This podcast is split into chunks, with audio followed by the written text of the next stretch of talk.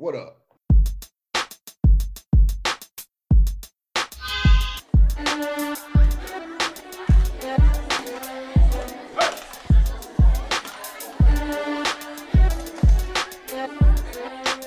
What up, what up, everyone? Um, uh, thank you for tuning in to another episode of the This Is Not That podcast. I'm one of the hosts, Isaiah, and I'm with both Joanna and Ralphie. What's up, guys? What's up, y'all? How y'all feeling? It's post Halloween. I was going to ask y'all that. What did you guys do for Halloween? Did you do anything last night?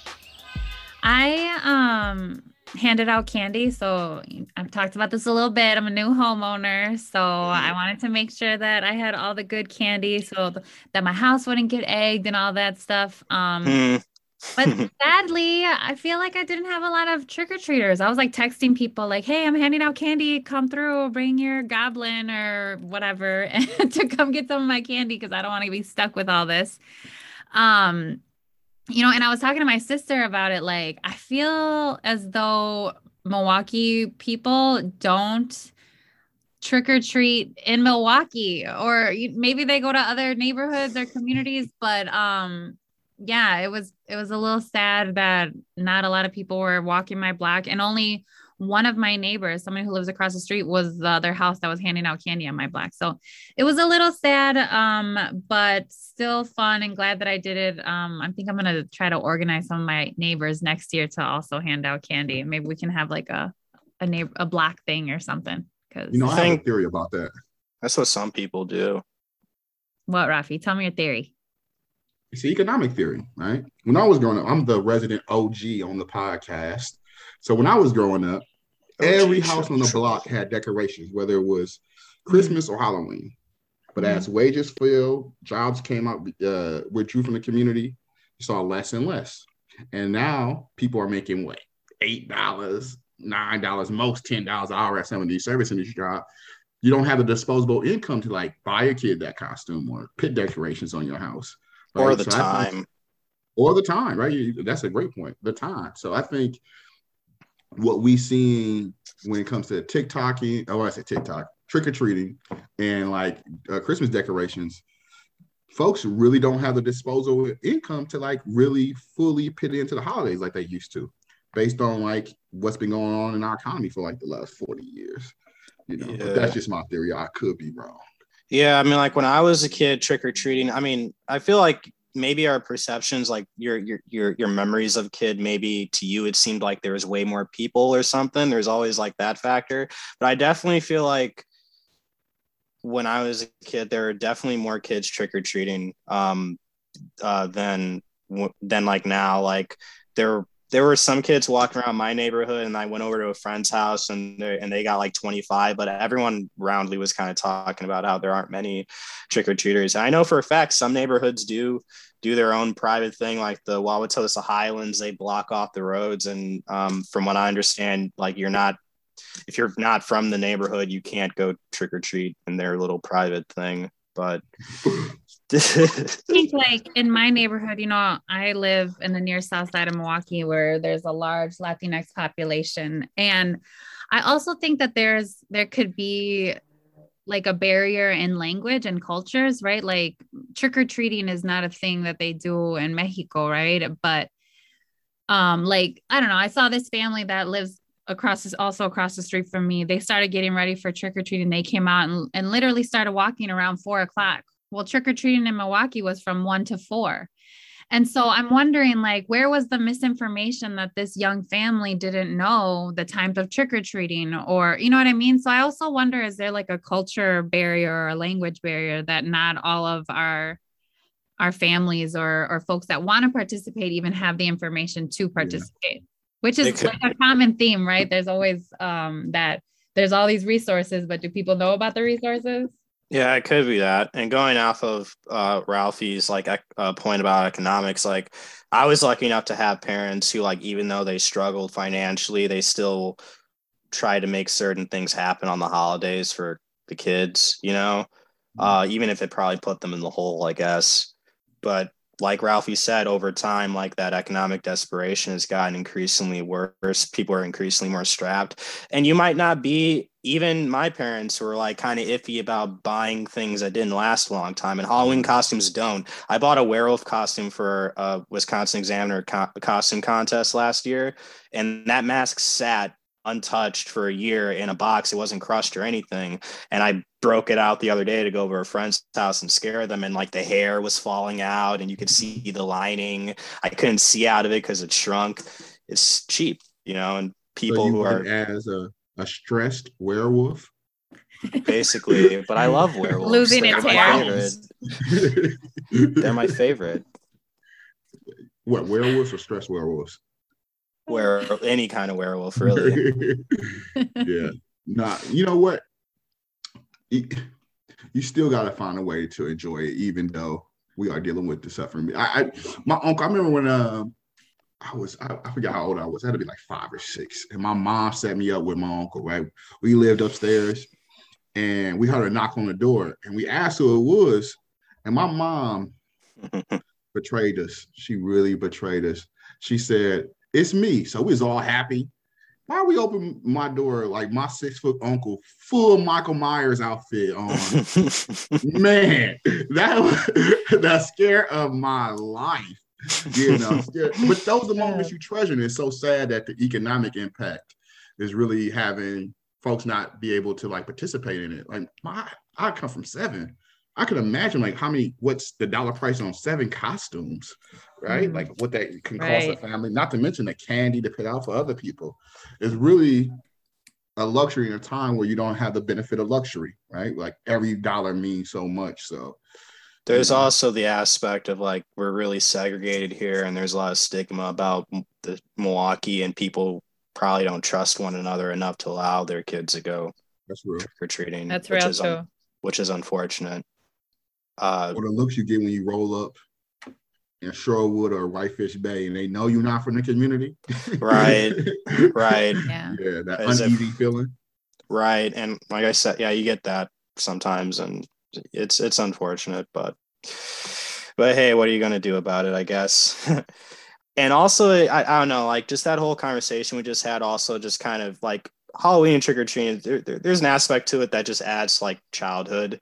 Like kids are supposed to be kids to a certain point, and when you don't have those kinds of things, and then you have like uh, over the last month or so, there have been a few different reports that have come out about uh, different aspects of really just Wisconsin and, and like the quality of life. For example, Wisconsin has double the national rate of uh, lead poisoning for for children, and we lead the nation in referring children to law enforcement. Um, mm. And Wisconsin also incarcerates one out of every 36 Black residents. So it's like there are these real societal, systemic, and economic pressures. And then on, on top of that, like things that some people might take for granted, like celebrating holidays like that, like trick or treating, it, it, it, it further robs them of of a childhood, you know, mm-hmm. and of a sense of community. Man, that's such a, a depressing, but yet so obvious statistics, right? Like, you know, you didn't have to tell me that we was the worst of the nation. It's good to know, but I, I feel it. I see it in our community. Like everybody I grew up with, outside of myself, really, I know have been in the prison system. You know, and right. for, and mostly for like non-violent stuff too. Like they got caught with weed or something like that, and they get like yeah, six months in, six months out type of situations, right? Like six months of your life, and that that's going to forever shape you. And then when you get out, how hard it is when people look at you a certain way, and you've been stigmatized, right? And how you look at yourself too. Mm-hmm. What it does to you internally. You know, I, I right. Recently, I, I've noticed a lot of people a lot of great people in the movement, activists, and people I think really care about folks here in our uh, in our city in our state. They moved. They have moved to different places, and I, I left for a while too, and it, and I go back and forth on like wanting to leave again because I know if I wanted to raise a family here in the future, and if I had a son or a daughter what that would mean for them. What will I be sensitive, like, not like, yeah, sensitive them too. Like, what future? Um, you know, it's just a sad situation that we're in. You know, one in 36 uh, black residents in Wisconsin. And what is it? Uh, we only make up 6% of the population. Yeah. Like that's that if that doesn't show you systemic racism, structural racism, I don't know what does, right? So yeah, it's just extremely just depressing, but also obvious in a lot of ways.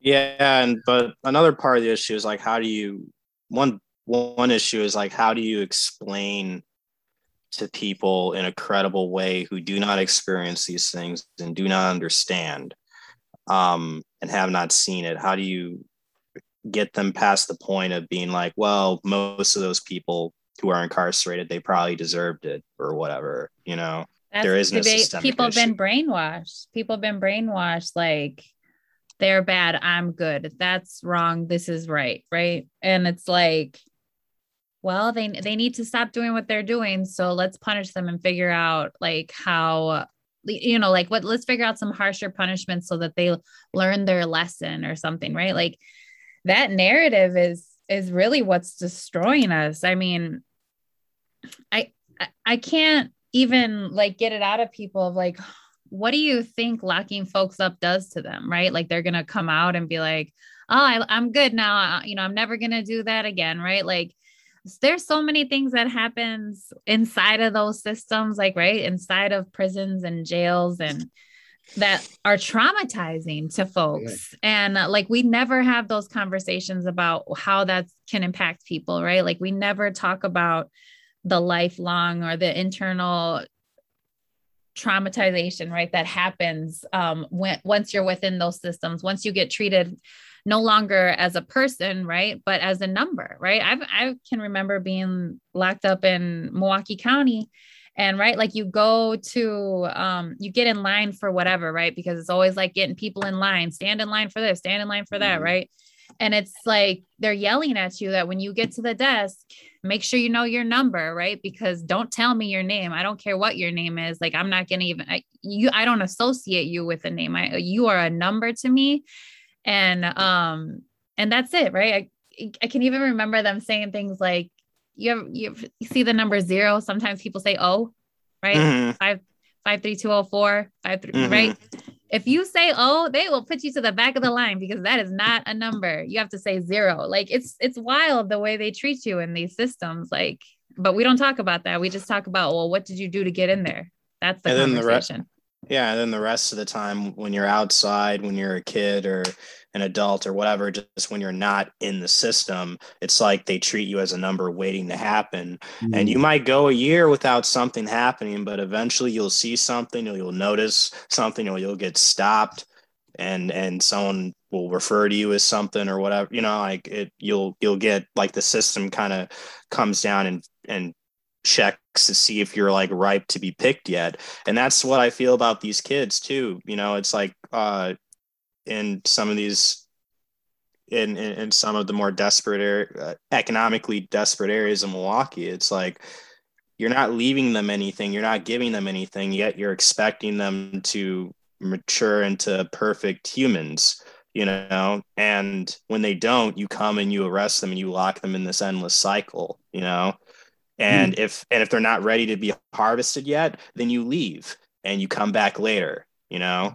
So it it yeah.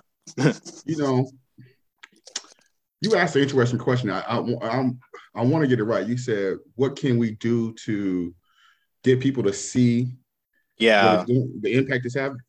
Well, I, I under white supremacy capitalism, there's a necessity for these type of caricatures that exist. That's why they create them.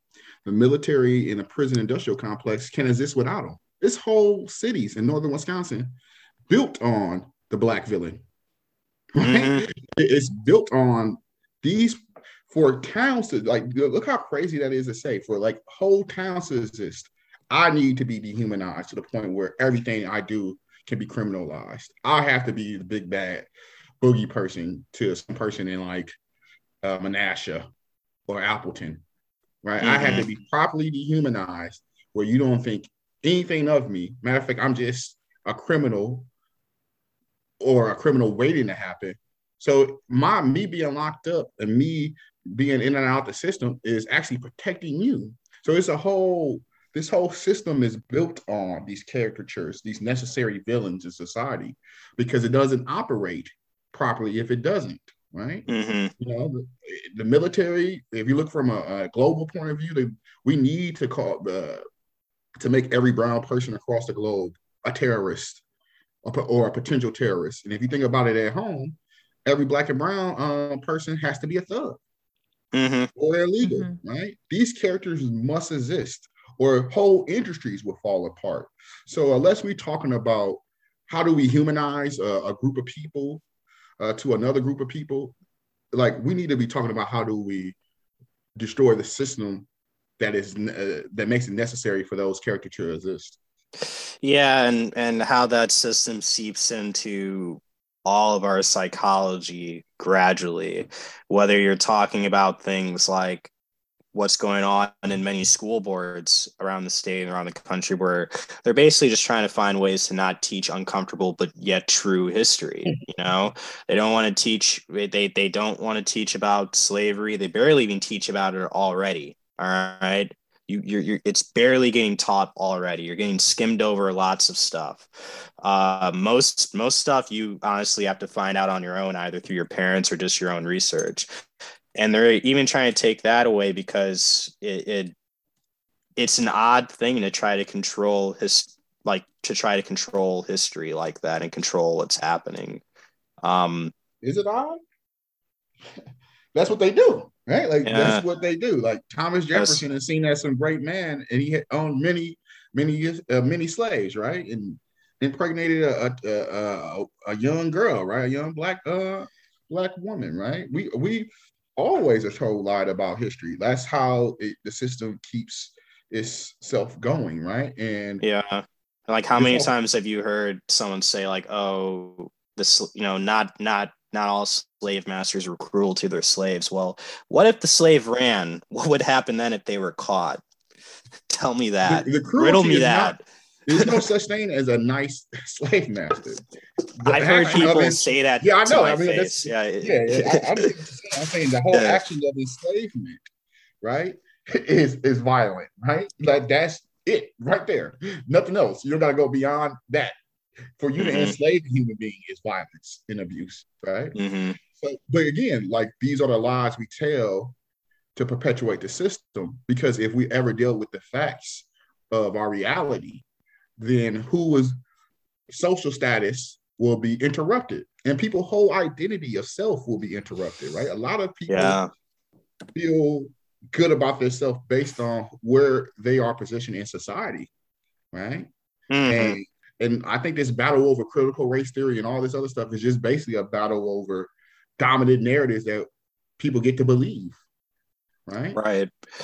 Right. it does for somebody's self esteem. They even say it a little bit. I'm sorry to go on. No, it's no worries. I don't want my child to feel guilty, feel bad. It's a feeling thing. It's a feelings thing. Like I don't want my child to feel this way, right?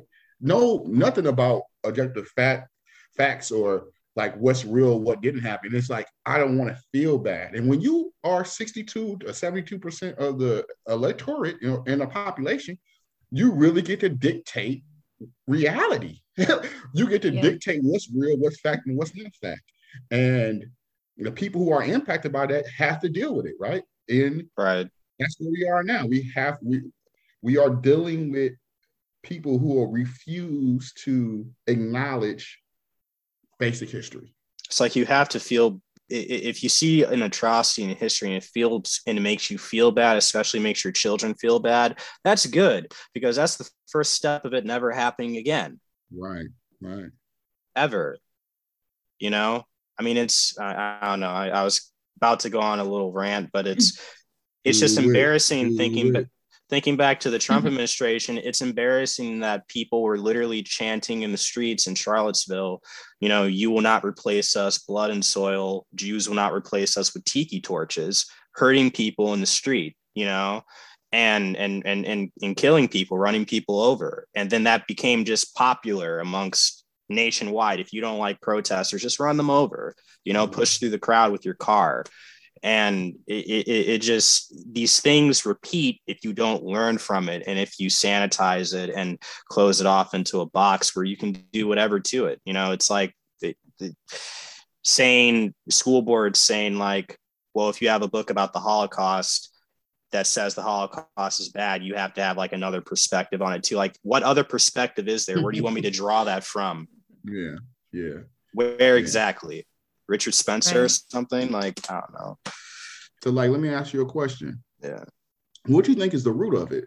Right. I think it's social status, right? Like, I think, I think we live. We don't talk about it a lot, but I think we live in in some something of a caste system, and I think it's like a permanent bottom and people understand that I don't want to be at the bottom, right? So I have to justify, and I know there's people at the bottom. So if I acknowledge there's people at the bottom, I gotta be a pretty messed up human being to be like okay with the fact. So I gotta tell myself all these lies and introduce cognitive dissonance in my mind where I see people, I can I drive past the inner city every day to get to the freeway, but I gotta tell myself they deserve those conditions because they're criminals so because they're thugs right so and that makes me feel better about myself i'm not a criminal i'm not a thug and i get to keep my social status and i will never have to live in some of these in the conditions some of these folks live in because of whiteness or because of money right so mm. that's my that's how i feel about it i think it's a deep it's like we were talking earlier, but I think it's like a VIP for social hierarchy. And a lot right. of folks want to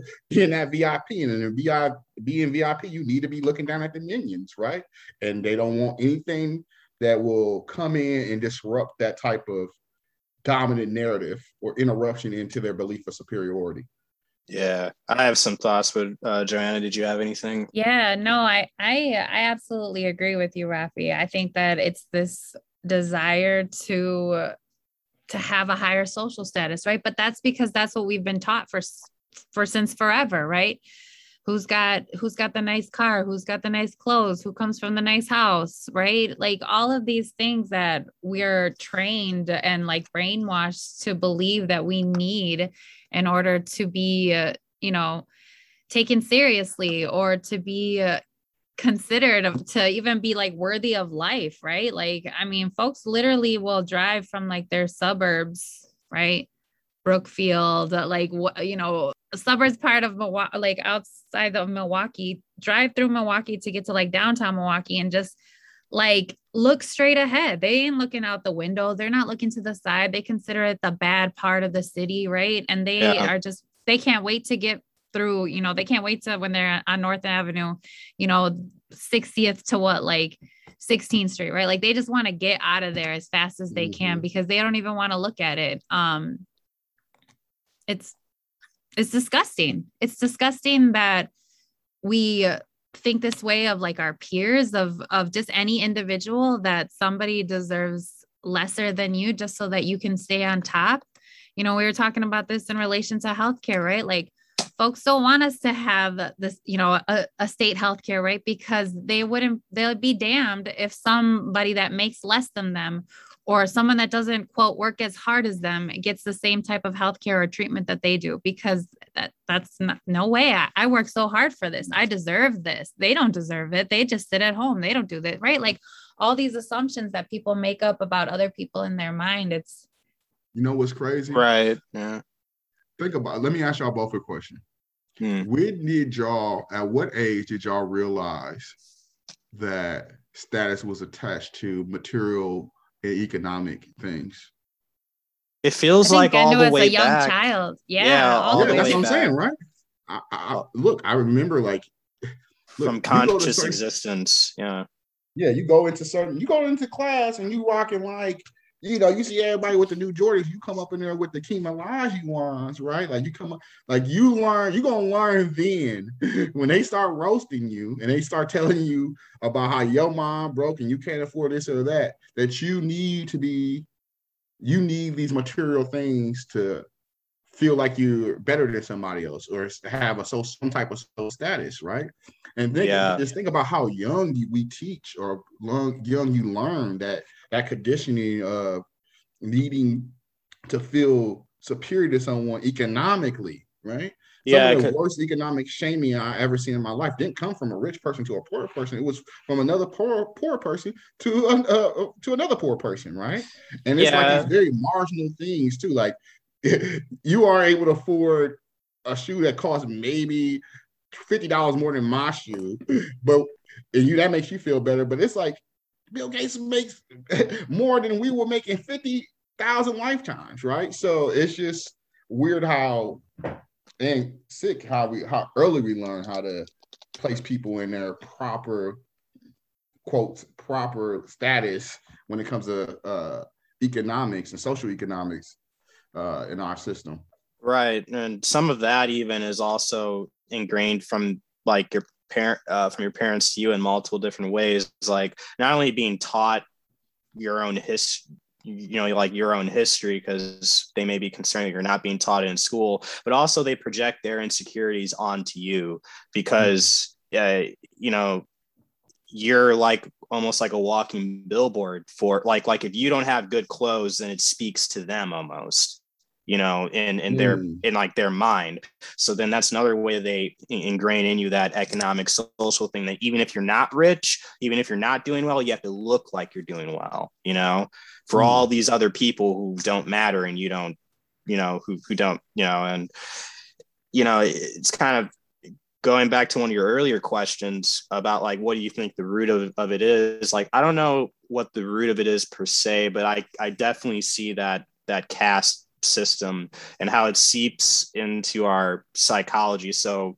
it, it it's to where you get impoverished black and brown people who are calling for you know the national guard to come to their neighborhood too or they think that's a good idea or more police you know it's like at, at, like why why are you almost going against what would actually benefit you you know? Mm. take the healthcare thing for example. I have a family member who and more power to her and god bless her soul.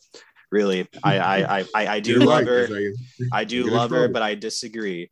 But by but same thing with what joanna was talking about earlier you know like uh, you know this relative of mine was talking one day uh, about wages for example and how she works a kind of government job that she's worked for a while and she hasn't gotten a raise from it. I don't know exactly how much she makes, but let's say it's like $20, right? $20 an hour or something. Let's just mm-hmm. put that out there. She disagrees with a $15 minimum wage because, and she used the example of going to a restaurant like Popeyes or something, and they're not the like the service isn't good enough and all this other stuff and they don't deserve $15 an hour to work that job and not getting my food hot enough and yada yada yada. And and the same thing kind of applies for healthcare for some people too because one argument that people say we don't want health care for all because I have a job that gives me very good health care. And for that to happen, I would have to give up my health care. And like Joanna said, I'd be damned if I give up what I have worked hard for, you know, so that everyone else can be off in in, in a better place, you know. Uh, it's interesting how it seeps into your psychology like that to where you're arguing against wages raising to a reasonable living wage for no other reason other than somehow you've attached your personal worth, like how you view your personal worth to your job, you know? And it's like, if I make $20 and I'm up here someone has to make five dollars and have to be down here. If they make mm-hmm. fifteen dollars and they're up here with me, all of a sudden it just destroys this whole worldview I've been indoctrinated in. You know, it it's it's interesting yet unfortunate. I mean, it really is not.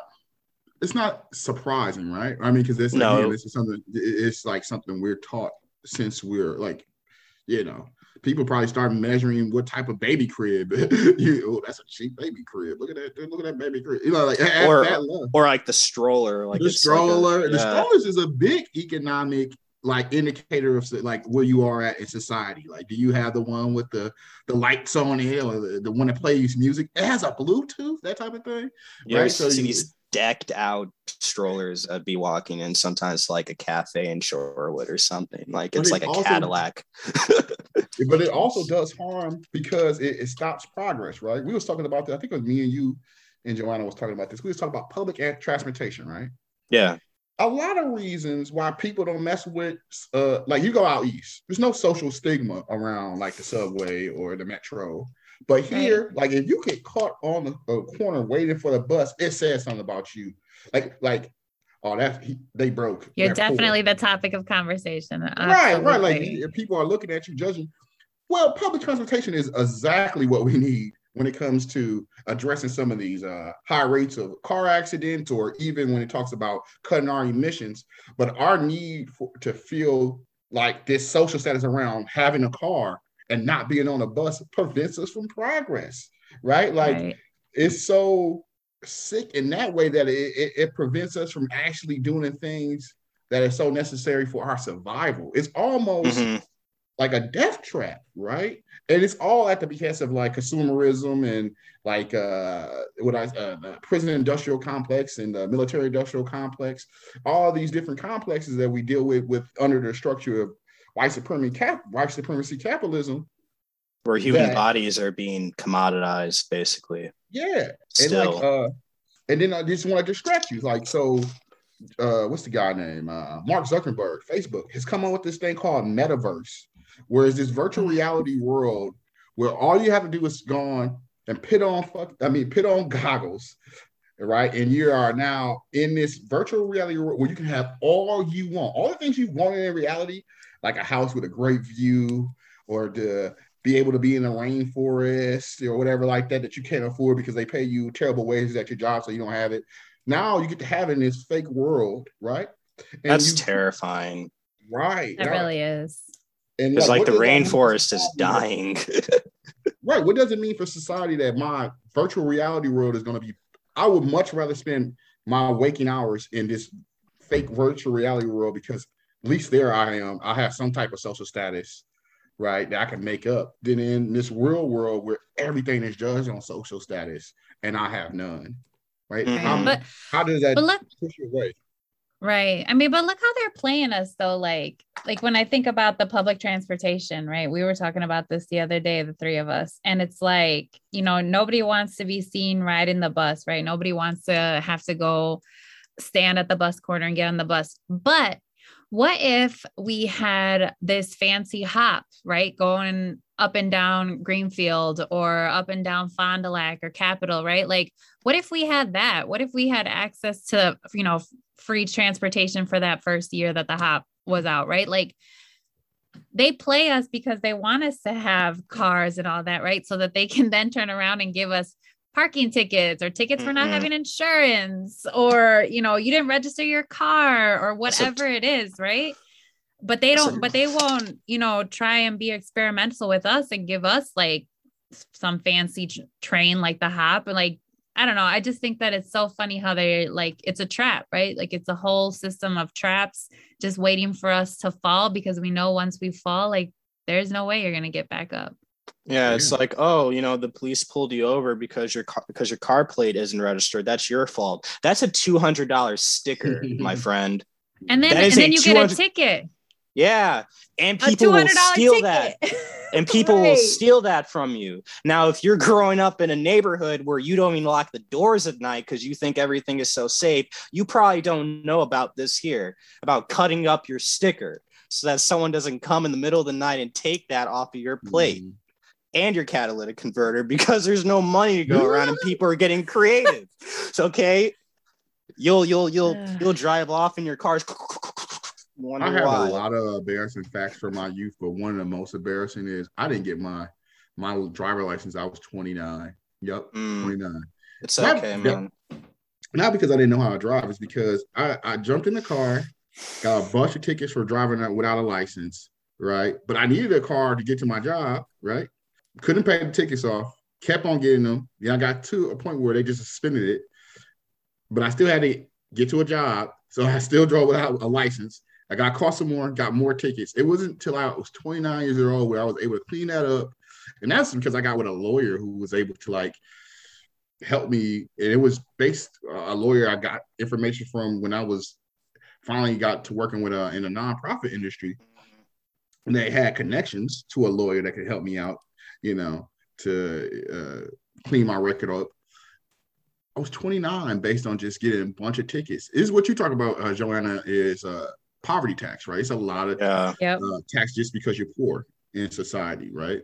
And what we have to just be real about is it's not like it's happened by accident. This is it. it, it that's nec- is necessary because that is necessary because it's needed by the system to operate the way it does. Like, Yeah. a lot of times we always act like it's coincidence or it's just happenstance. No, this is the system working accordingly, right? Right. And we have to be like real about that. This is not happening by accident. You don't get a one in 36 incarceration rate by accident. Yeah, that's by design. And I That's mean, like, design. and then you can t- take it up the social ladder too. And and because I've talked to, you know, people who live in suburban, really nice suburban areas with like great public, smooth public roads, not a pothole in sight, and great public services in terms of the police will show up in five minutes, no problem, every single time. But they also don't have a problem with Elon Musk making $36 billion in a day and paying net zero in income taxes. Uh, they have no problem with that. They think that's great. So your my point is is that you're living in an area with great the top in a really segregated area where your area has great public services and roads, tax funded services, but you hate taxes. Mm. Did your brain break? It should have. So it it you know so it, it it like you said like them playing people and tricking people. It's like how do you come to that conclusion? That's not even a logical conclusion to come to. You know that you think that it's bad for people to get taxed, but you're sitting in an area where taxpayer funded dollars are sustaining your higher quality of life than across the street, you know, because of systemic issues. It's You know, fascinating, you know? It just makes us have to do like just commit our commit ourselves to like even more like yeah we're gonna have to just get very very serious about public education this is all you needed at the grassroots because if we don't organize at the grassroots and we just wait on like some folks with a privilege to do it they're gonna make so many compromises it's gonna be okay with so little bit of crumbs we're gonna lose millions to uh, poverty. We're gonna lose millions to suffering, and that's why we really got to talk about and make real the contradictions and make real the conditions people live in. And so many times you just drive around and people don't even they're not even angry about the conditions because they think this is just how Normal. it is and how it Normal. always Like will this be. is how Yeah, it's supposed to be. Yep. This is how it's supposed to be, and that is completely uh, not true, right? We How we can have a- disheartening. and- Go, go, no, go bad, ahead. No, you yeah, I was, just gonna, bad. I was just gonna like I'm trying to like think of what you're saying. It's just like how disheartening it is it that like people are just out here thinking that it's not gonna get better. Like that it's this is how it it was for my parents. This is how it is for me. This is how it's gonna be for my kids. Like Mm. to destroy somebody's imagination to even think of better. It's it's heartbreaking. Like Mm. to think that we have just they literally took our imaginations and destroyed them. That's- Yeah. and then you add together like issues like climate and it's like some older some like elder elderly like my grandparents my parents generation some of them get it and some of them could care less you know and some of them understand that climate and, and ecological situation are, is really really bad right now but they also don't care and they'll openly say well that's your generation's problem. We're going to be dead by the time. It's like they don't like how do you not have empathy for your own kids? How do you care that little? It's not funny you know hmm. for for for me to be sitting there with two generations of people older than me saying have fun with the apocalypse you know Yeah, that right. that that's extremely irking you know but that for us to like really turn the system around, we got to start with ourselves, right? So, what are you? What part of the the social status are you willing to sacrifice? I got one. I will shop at Aldi's. I will shop at Aldi's and, Knew not look say that. and not look down on shopping at Aldi's. You know, because I my my For shopping now- context, folks, for context, folks, Rafi be coming at me because I shop at Aldi. Yes, I am an elitist about shopping at Aldi's. I do traffic in the Metro Marts. I, I will I will no longer, you know, make fun of Joanna about shopping at Aldi's. My my uh coming out about Aldi is because of my trauma for being roasted for shopping at Aldi's. Mm. This is how hurt people hurt people. I'm sorry. I, I will not do that. I will let go of that old trauma and I will go to Aldi's, bag my own groceries, and eat like do you I- like do you really remember like when you decided like that shit was for the birds? Like I am not out here caring about what the next person thinks about my shoes, what I'm driving, if I did my hair today, like did you ever think about like when that happened for you? Like for for me, it didn't happen. I feel like it didn't happen until my late 20s. And now and there are still some things that I Yeah, right like I. I gotta think about, but like it that I I can't tell you that was like a freeing moment, right? Like and maybe it was getting out of high school, but like it was so freeing to just finally be like, what? What is this system that I am like choosing to participate in? Like if you know, there's we have little power in things, right? But I felt like that was one of them that I was just like, I do not care if I don't have fresh Air Forces. Yes, I am gonna crease my Air Forces and I'm still gonna wear them proudly. I guess I was doing it for different things one at a time since about maybe 17, you know, and then I actually stopped like transitioned into that, like not caring, you know what I mean, about how other people perceive, as long as I'm comfortable in it myself completely. Probably when I was like early 20s, once my life kind of stabilized and um, I had enough independence in terms of living on my own and stuff, you know. I guess it was a gradual I'd kind be of thing. lying. Yeah, I'll be lying if I say I was fully over. It still, it still happens, right? You know, and Right. I'm waiting for Joanna to fess up to her elitism. I'm waiting for her to apologize to my RAV4. The I love party- the Rav. I the love the, party the Rav. RAV4 that she made sly jokes about when I was riding in her. You know, pulled up, always pulled up next to me with the nice Equinox, looking down on me. I want to hear from you that you apologize to the Ravi. Go ahead, make it happen. I apologize to the Ravi and may she rest in peace.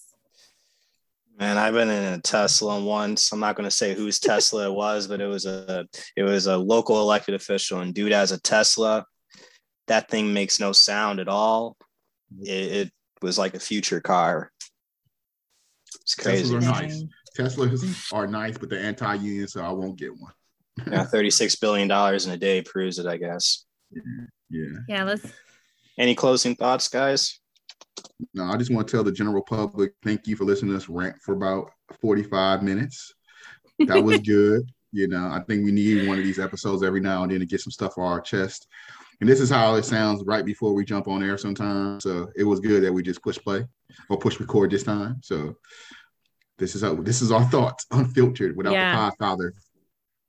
Yes, unfiltered thoughts. Um, and I encourage everybody else to have these conversations in your in the different spaces that you're in because we got to let this stuff out, right? Like it, holding it in is just gonna like eat away at us, and that's not good for anybody. Um, let's like continue to have these types of conversations, whether you're shooting the shit with your friends, your cousins. Stories want to be shared and information wants to be free. It's fundamental. Says the law. journalist. There we go. It's true. All right, y'all. We'll see y'all next time. Peace. Bye bye. All right, y'all.